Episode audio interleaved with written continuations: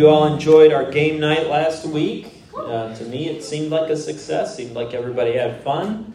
Um, now we're going to get back into a, uh, a very crucial topic here tonight. If I were to give this message a title, I would call it Real or Fake. Real or Fake. Um, why don't we go ahead and pray real quick before we get started? Lord Jesus, thank you for this night.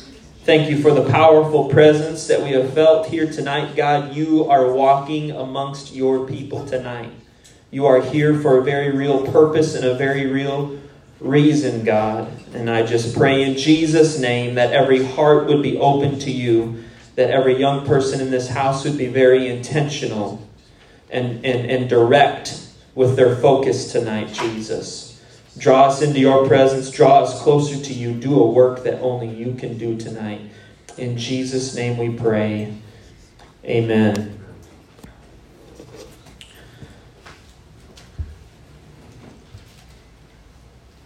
I feel like I feel like this is just going to be a very important few moments that we have together. Um, I had a plan for how I was going to approach this section, and I do not feel at all like I am respecting that plan.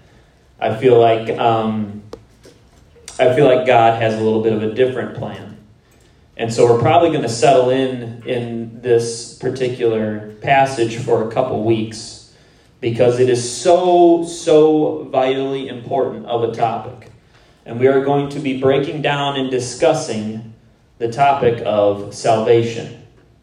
The topic of salvation. And I don't think that you can preach salvation enough. I don't think that you can, um, I don't think that any one person can clearly articulate salvation perfectly. I believe that the only person in this universe who really knows every single revelation about salvation is the one who has provided it for us. Please excuse me, I have some allergies. Um, and I really feel like there are some people here tonight that you may look the part, you may sound the part, you may act the part, and maybe you don't even do any of those things. But there are people that are on the fringe, right here, right now. There are people that are on the fringe of salvation. And maybe you haven't really taken youth very seriously, or church very seriously, or God very seriously for that matter. But I believe that tonight God is, is trying to call some people either back home to Him or He's trying to call you truly out of the darkness and into His marvelous light for the very first time. You've gone to church under this roof, but you have never really had a real revelation of who God is. You've never really known Him, and He's trying to call you out of the darkness tonight. Let's just pray one more time. Lord Jesus, I pray for your strength tonight. I pray for your anointing. I pray, God, that you would open up every ear to hear tonight, every heart to receive. I pray, Lord Jesus, that you would just move tonight that your peace and your comfort would settle in this place, and that maybe a little bit of your discomfort as well. That you would shake us a little bit to drive us closer and nearer to you. Amen. The topic of salvation has been a very heated debate for many, many years. In fact, thousands of years at this point, a couple thousand years. Ever since Jesus left this earth, the topic of salvation has been under constant scrutiny and attack. And part of that is because it is tied to the Word of God, which we know is 100% infallible truth. That means that it is 1000% correct. There is nothing wrong with it. You can't take anything out of the Bible, you can't put anything into the Bible, and you cannot do any of that with regards to salvation. And for the past couple thousand years, men and women have been grappling with this topic, trying to get a perfect understanding of it. And within that, Satan has crept in, much like he did with Eve, and he stirs up confusion, and it brings about many different types of salvation. Many different types. And the problem with that is we then have to ask the question of how do we know we have the right doctrinal belief? There's so many out there. How can we determine that? After all, people who say that you are saved by faith alone are using the same Bible. They're using the same scriptures, but they come up with a different interpretation of being saved. And the people who say you are saved by your works, they use the same Bible, they use the same information, they feel it with deep conviction, and they will preach it till they're blue in the face. And it's all because they interpret it differently. And so, with that, you can understand why there are so many debates over this topic over the years. Churches have split, youth groups have fallen apart, people have left the church, all over whether or not you are saved by faith alone or you are saved by faith with works. So it is a very important question, and understandably so. After all, we are talking about eternity.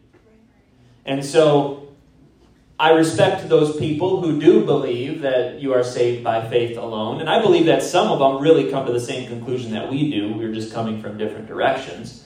But I do believe that there are a good many who truly believe as long as I put faith in God, I'm good. And that's where I can stop. That's where the topic gets very, very dangerous. So let's read our passage for tonight. We're going to just touch on five scriptures James chapter 2, verse 14 through 19. It says, What does it profit, my brethren? If someone says he has faith but does not have works, can faith save him? If a brother or sister is naked and destitute of daily food, and one of you says to them, Depart in peace, be warmed and filled, but you do not give them the things which are needed for the body, what does it profit? Thus also, faith by itself, if it does not have works, is dead. But someone will say, You have faith, and I have works. Show me your faith without your works, and I will show you my faith by my works. You believe that there is one God, you do well. Even the demons believe and tremble.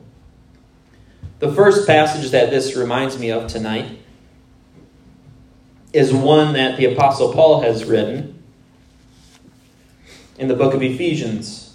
And you will probably recall it very quickly, much like I did. Ephesians chapter 2 and verse 8. We'll get it up on the screen here. Let's read it together. For by grace you have. Let's read it together. Restart. Ready?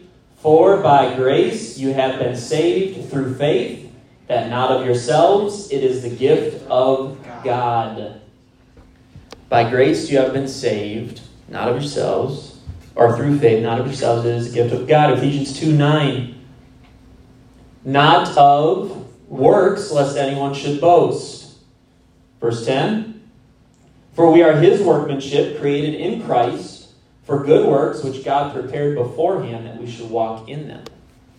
Now, the first thing you would maybe assume here is that this is clearly a blatant contradiction. Paul is saying that we are saved only by faith. Some may say that. And James is saying, hey, your faith isn't good enough. You've got to have works. Martin Luther, who was the great reformer, who we do owe a debt of gratitude to, um, he once thought that the book of James should be thrown out of the Bible. Because Martin Luther, the battle that he was fighting back in 1517, was the Catholic Church, which was literally selling repentance for money so they could build a bigger building. You could also pay for indulgences and various things, and you could help your family get out of purgatory faster. Everyone's looking at me like, what's purgatory? Exactly. Exactly. And so you can tell that that was a very heavily works based salvation. It was totally dependent on your physical ability as a human being to go work, make money, and pay off for your repentance. That is literally the definition of works. So we understand why Luther was mad, right? Clearly, he had a reason to be. And so, in a reaction to that, Luther got bold, which going up against the Catholic Church at that time was a big deal. It was the only church, and many people who went up against it did not live to see the light of another day. But Luther was upset. And he saw Habakkuk 2 4 that says, The just shall live by faith, and it sparked a revelation in his mind. Hold on, you're selling us stuff. That doesn't work. We're saved by our faith. The just will live by faith. And so that started this whole big argument that prolonged over uh, like four or five years or so. And um, eventually, Luther would pound what's called the 95 Theses onto the church doors. He would have a hearing, and they would ask him to go back on his statement. And usually, if you watch a movie about him, it has him saying, I will not recant, and he's all confident. But that's not how the story goes. When they first asked him to take it all back, you know what he did? He said very quietly, Can I have 24 hours to think it over? And they granted him that. He went he thought it over, and they even have diaries of him during this night, prayers that he prayed all throughout the night. And you can feel the conviction in his spirit that no, we got to make a change here. And he went back and he said, Absolutely not. Now, Luther is not a biblical character, and that's not who we're going to spend our entire night studying. However, based on this topic, it does it is it is relevant to what we are talking about because that is the reason why you have this doctrine of faith alone. Luther was reacting, but he ended up overreacting. He had to fight so hard against how much the church was preaching and teaching a works based salvation that he had to go all the way in the opposite direction saying, no, no, no, no, no, it is by faith alone. And he would later uh, go back on his statement about James being removed as a book because I think he saw the greater revelation that we are going to see tonight. Hopefully he did. I don't know for a fact. But all that is relevant to say this that you will not see in your Bible faith alone. The only time that it, faith alone is inferred is at the end of James chapter 2. Do you see the irony in that? We just read about faith without works is dead. What is that saying? A faith that is alone is dead. And so, with that, we need to have a greater understanding of these two passages. We need to take the whole of Scripture because it is 100% truth. It does all work together and it does create this beautiful thing that is called salvation. The first thing that we must understand is that Paul was writing to believers who were checklist people. They wanted to just go through the Ten Commandments and say, Yep, didn't commit adultery today. Check. I'm good. I'm saved.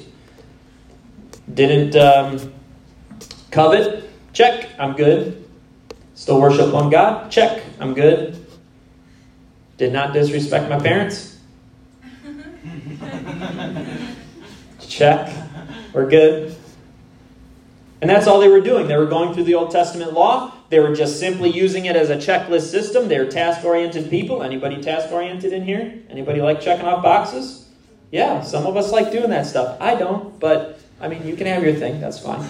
But that's literally what they were. They were they were just living off of tasks. They were saved by, the, by checking off their tasks. And Paul is trying to get in their head no, you can't just do all these things. You have to have faith in Jesus Christ. You can't just do it. And so then when you look over at James, what do you see with James? He's clearly dealing with the lazy Christians. Sorry, I misspoke. The lazy Christians. Amen. You're not a real Christian if you don't have a faith that produces works. Faith produces works, but you cannot produce faith from works. They're two sides of the same coin. And so James is trying to say, hold on a second. You're all sitting back with your arms folded, and you're saying, yep, I've got faith. I'm good. And he's saying, no, no, no, no, no. Real faith produces something. Real faith brings something tangible something you can see, something that proves that it exists in your life. And so James is getting fed up with these people. Verses 14 through 16, one more time. What does it profit, my brethren, if someone says he has faith but does not have works? Can faith save him? He starts us off with a question here, and he's going to answer this question throughout the remainder of this chapter. And if you really look into all of the messages that we have listened to and you have heard me preach, you will see that this is all trickling through this. This whole book is about faith that works. The whole thing is. And so he's setting us up with a question. He's digging deeper into this topic. If a brother or sister is naked and destitute of daily food, and one of you says to them, Depart in peace, be warmed, be filled, but you do not give them the things which are needed for the body, what does it profit? Okay, you're, you say that you're saved by faith alone. You meet someone who doesn't have clothing, doesn't have food. Where does that leave you? Oh, yes. Hi. Be warm, be filled. Bye. Have a good day. Paul has a broken leg. Oh, wow. A compound fracture. That must really hurt. Yeah, you can see the bone sticking out there. All right. I believe. We're good. That's quite the illustration that James is giving now. That doesn't work. What profit is it? It doesn't gain anything. You, you just did nothing. You literally did nothing. Congratulations, you did not redeem the time. Listen to Paul. It doesn't profit anything. Why? Because real faith is a faith that moves you. Like Abraham in Genesis 12, the first time we encounter Abraham, we really don't get much details. We don't know if God spoke verbally. We don't know if it was just something he felt in his heart in that story. It just literally says that Abraham started following God. And then in the New Testament, you can see that Abraham, and you'll see it in this chapter uh, in the coming weeks, that Abraham believed God, and it was accounted to him as righteousness. And what do we see Abraham do? He literally believes God, follows God. Right. What does that tell us? He has faith, and now he's moving. Right. He's working. There's the double sided part of that coin. Imagine for a moment God speaks to Abraham. All right, God, I believe.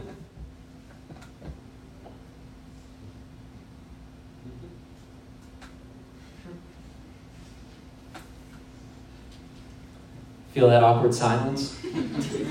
That's how God feels. Great. But you're not doing anything. You're not moving anywhere. You're not listening to me. God immediately tells him to go to the land of Canaan, and Abraham follows him. He follows him. You get the point. But we're going to continue to beat it over your head. So, but Abraham believed God. He was moved by, moved by God, and that's what starts the whole Israelite nation. That's what gives us this whole Bible. That's what brings Jesus, and here we are today. Thank God Abraham was moved. Thank God he had real faith. Right? Right? Now here's where all the arguments come in. Are we saved by faith alone? Is it faith plus works?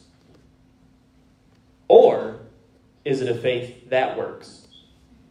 I don't like saying faith plus works because to me that says it's faith plus your abilities. It's faith plus whatever you can bring to the table, period. That's not what it is. The Bible says to walk in the Spirit, and you shall not fulfill the lust of the flesh. If you're walking in the Spirit, is it you doing something or is it God doing something? It's God doing something. So it's not what you bring to the table. You're just a vessel, an empty vessel, saying, Here I am, God. And He fills you up. He takes control. He takes ownership over your life. And now you can't take credit for anything. So it is faith and works, but it's a faith that works. Real faith is a faith that works. Any other faith is fake. It's always fake. The only reason why all these different positions exist is because Like I said earlier, the enemy is always trying to mess with doctrine. He's always messing with the word. He's always trying to confuse Christians because he doesn't like truth. He doesn't like God. He doesn't like you living for God. And because we're human, we take that, we form a doctrine around our wonderful belief systems that maybe include some biases, and we do that to protect it. Now, don't get me wrong, okay? I'm tiptoeing through the tulips here, okay? You guys know me well enough. Mm-hmm. I'm a doctrine junkie, okay? However, God's word goes beyond the doctrines that we form. Because doctrines are what men come together and give a title to and create, and it's based out of truth. However, it's still like a formula that we make to make it easier to understand, which is great. Doctrine is in the Bible. I believe 100% in doctrine. All scripture is given by the inspiration of God and is profitable for Doctrine. doctrine. Right there. It's God breathed, profitable for doctrine. But here's the point doctrine in the Bible was meant to defend the church, not to divide it. And because the enemy has messed around so much, it's created so many different forms of this belief on how we're saved that now everybody f- forms their doctrine to protect their little sector and group and everything. Now you have a million doctrinal beliefs and nobody knows what's right.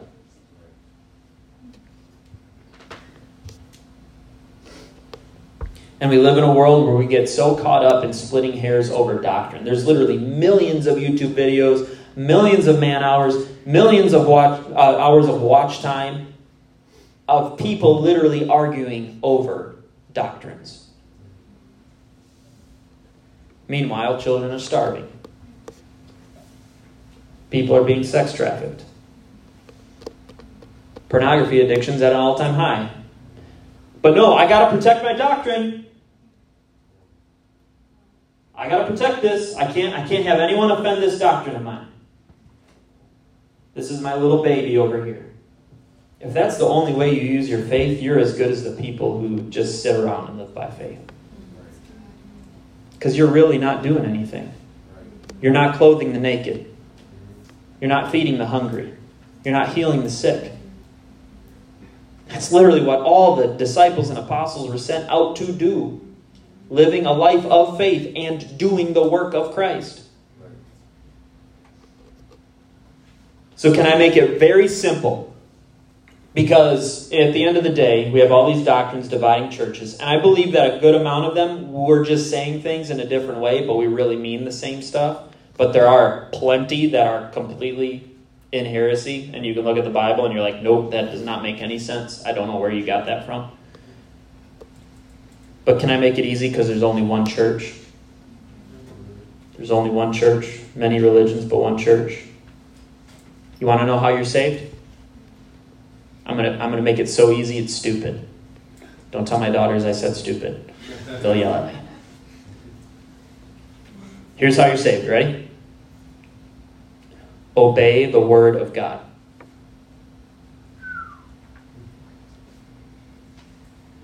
When you boil it down to its smallest concentrate form, that's literally what it comes down to. Can we just stop fighting and arguing? And simply, and I know you're not fighting and arguing amongst, amongst each other, I'm preaching to the choir. But can we just stop and just simply rely on the fact that, hey, whatever is in this book, Whatever God speaks to you, you got to obey it. You just got to obey it. That's all there is to it. Period. End of story. If it says to live by faith, live by faith. If it says to be baptized, be baptized. If literally every account of baptism shows that it's in Jesus' name, and Jesus said to baptize in the name of the Father, Son, and the Holy Ghost, then baptize in Jesus' name. Why are we sitting? Well, no, actually, there's a technicality there. You know, he did. This is the way Jesus said it. This is the way the apostles did it. I'm going to take Jesus over the apostles. What a dumb argument. The Bible literally just says to baptize in the name. Just just do it. It's not it's not difficult. It's not hard. Just obey the Bible. You need to go make disciples, go make disciples. Feed the sick, clothe the naked, help the poor. Notice that I said in that original statement, obey the word of God. I did not simply say obey the Bible. We did go there a little bit, but within the Bible, your Bible is a book. And it's a book that men came together in a council, remember learning about this, and created and put all the books together. And I believe they were inspired by God. I believe that God had his hand in that. However, it's not the overall construction of this that saves you, it's the words that are inside of it. If it was this book right here, then Abraham wasn't saved. Abraham was saved because he heard the word of God and he obeyed it. Hear the word of God, obey the word of God. It's that simple. But we, as humans, we just have to overcomplicate everything. Now, today we have the Bible, so we can use it as a resource. It's infallible, it's 100% truth, and we should obey it because it is the Word of God. But also, God can speak to you. God does still speak, God does still move. Amen? And if He speaks to you, he, he can call anyone out of any place. He doesn't need a Bible to do it because He is the Word. He's the living, breathing Word. John 1, John 1 1 says, In the beginning was the Word. Word was with God. The Word was God. And the Word became flesh. Romans ten seventeen says, So then faith comes by hearing, and hearing by the Word of God. Where does faith come from? It comes from hearing. Hearing what? Hearing His Word. Also, we know that God has dealt to each one a measure of faith. So, simply put, faith all comes from God. You don't get your faith on your own. You don't conjure it up inside of you. You don't mix some concoction together. It's not something you work for. Faith is something that God has given to men, and you decide whether or not you are going to put your faith in God or not. Romans 10 14. How then shall they call on him in whom they have not believed? How shall they believe on him of whom they have not heard? And how shall they hear without a preacher? It's another way that the word gets proclaimed. It's another way you hear the word of God, you respond to the word of God, and you do it out of faith. When the word of God goes forth, Jesus said, My words are spirit and they are life. So when an unconverted person who is not filled with the Holy Ghost hears the word of God, there is a spiritual interaction that is going on. And that spiritual interaction implants itself deep within your mind and within your heart, and it stirs up the gift of faith that God has given you that is within you and it causes you to make a decision. Am I going to keep living the way that I'm living, or am I going to give it all to Him? And hopefully, you'll make the decision to give it all to Him. That's where faith comes from. What is faith? Hebrews 11 and 1. Now, faith is the substance of things hoped for, the evidence of things not seen. That word substance means an underlying confidence or assurance. Hope comes from the root word which means an active waiting for. Active waiting for. The word evidence is the proof or persuasion, or get this, an inner conviction. So if we take all of that, because I know that that verse can kind of be tough to understand, if we take all of those definitions and we, and we put it together and we make sense of that verse, it's literally saying this. So faith is the underlying confidence of things we actively wait for, the proof of the inner conviction of things we cannot see. Does that make sense? It's an underlying confidence and it's an active waiting for. In the very definition of what faith is, just by itself, we get the term that it is active. You're not just sitting around doing nothing, it is an active waiting for. You are being moved in some way, shape, or form. And the fact that you feel an inner conviction, an inner draw within yourself to come towards God is proof of what is unseen. So your faith in God, what you cannot see, hear, feel, touch, you can only see the effects of it. John 3. That, that the fact that you have faith, the fact that you feel that conviction, that draw to God, is proof that He exists. It's proof of the unseen world. So we are actively waiting for. Why is faith so important? Hebrews 11 6. But without faith, it is impossible. Everyone say impossible. impossible. It is impossible to please Him. For he who comes to God must believe that He is, and that He is a rewarder of those who diligently seek Him. A faith that pleases God is a faith that obeys God. It's a motivating force within you to know God more and to diligently seek Him. You're not like the people that Jesus talks about in Matthew 7. Remember that? Not everyone who says to me, Lord, Lord, shall inherit the kingdom of heaven. Right? Those people say, Lord, Lord, have we not prophesied in your name, cast out demons in your name, done many wonders in your name? He says, And then I will declare to them, I never knew you. Depart from me, you who practice lawlessness. You can literally be used by God in a very powerful way to benefit His church and not even be saved. Whoa. Because we know tongues and interpretation are the super spiritual people, right? If I were to stake my salvation on anybody else's salvation, it'd be theirs, right? That's a dangerous game. Because you do not know who they are on the inside. God can still use any vessel to benefit his kingdom, whether they have a real faith in him or not. He can use anything, and he will use anything. He will use anything. And what Jesus is talking about there is the fake faith. It's the faith that James is talking about. It's not real, it's fabricated. It's the people that want God for his abilities and not for his heart. You just want to be known by people. You want to use God to be known by people, to have the greatest preaching points and ministry and be involved in music and all of these other things. But you don't want to know Him personally.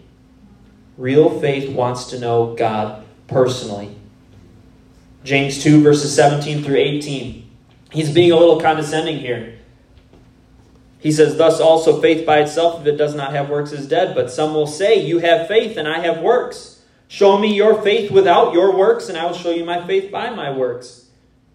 He's saying, Okay, you think that all it takes is faith? Prove it to me. You can't. You can't, because if it only takes faith, you can't do anything. You can't even prove it. You can't do anything with it. He says, however, if it's a faith that works, here, I'm going to show you. Because I can prove it to you. There's evidence, there's fruit, there's something going on, there's something happening. Real faith is a proven faith. In verse 19, this is one of my favorite scriptures of all time. You believe that there is one God, you do well. Even the demons believe and tremble.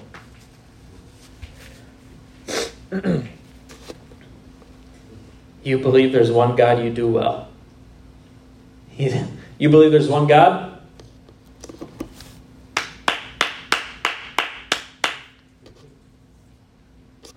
You go. You're good. Congratulations on that revelation that you got there. Ooh, one God. I'm joking. But he is being a little condescending here as well. He's being pretty sarcastic. You believe in one God? Congratulations, you now meet the qualifications of a demon. That's what it says. And get this that last part is the most important part. the demons believe and tremble. At least the demons' faith moves them. Right. Meanwhile, your faith does nothing for you.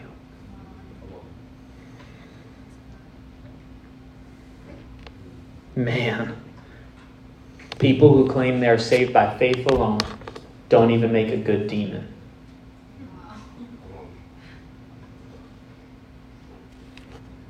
Sadly, there is much of this going on in Christianity today because we're good with perfect church attendance. We're good with going to the mega church, some non denom church, whatever, wherever people go nowadays. We're good with going to Ignite rallies. We're good with being used in ministry. We're good with showing up at Surge on a Wednesday night. Church attendance can't get you to heaven. Being ministry minded will not get you to heaven. Preaching a great message does not get anyone to heaven. You can be baptized as many times as you want in Jesus' name and still not go to heaven because you did not truly believe in the work that he accomplished on the cross.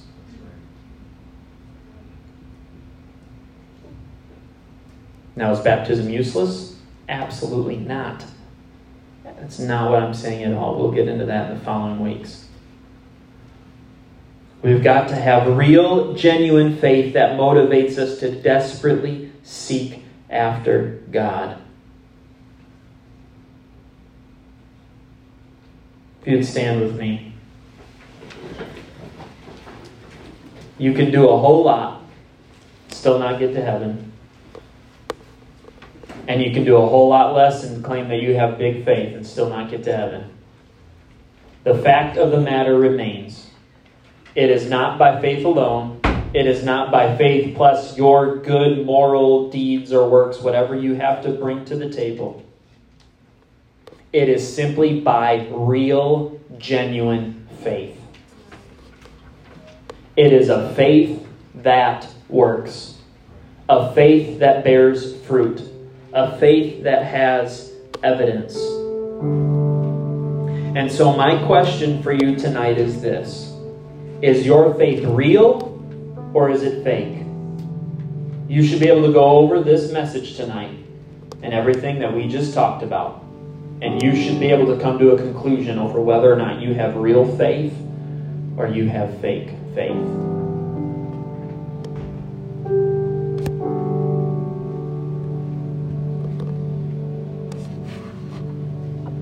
How do we know if we have real faith? That's a great question. I'm glad you asked. If your faith is real, then you will feel a strong conviction to serve God welling up inside of you, and as a result, you will actively seek after Him. That's real faith. Okay? Now, if that's not happening, you could just have a weak faith. You might it might be in there, but you've neglected it. That's so easy to do. Not only that, but you will be able to take inventory over your life over the past couple of years. You'll be able to look back and say, hey, you know what? I've seen noticeable growth and improvement in my spiritual journey with God over the last two years. You can look back and say that. You've had some you've had some good faith going on. But you don't stop now. You got to continue that. If your faith is fake, then right here, right now, you feel next to no conviction in your heart.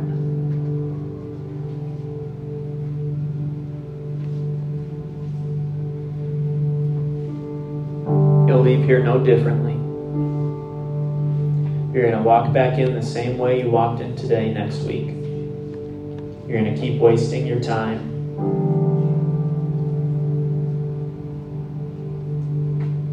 And when you look back on your life, you'll see little to no difference or growth. And it will all have been for nothing. It will be like the vapor that just goes up into the air, disappears.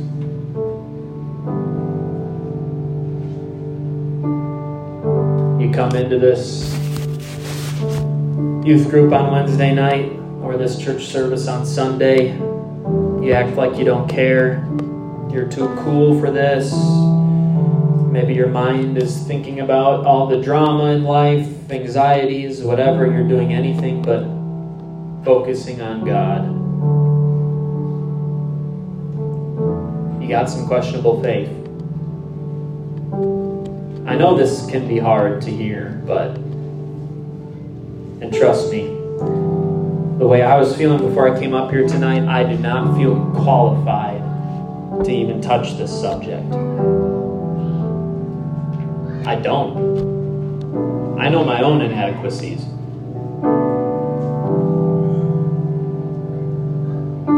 But it has to be done. It's a risk that I'm willing to take.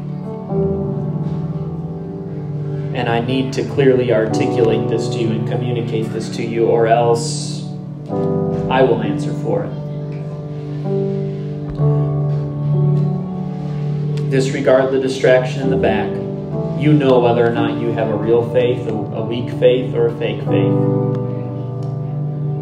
And right now, we need to take a few moments to get reacquainted with God. If you even have real faith, tonight's a night to fall on your knees and thank God for it. Because not everyone is so lucky to be in such a place. Lord Jesus, oh Lord, help us tonight.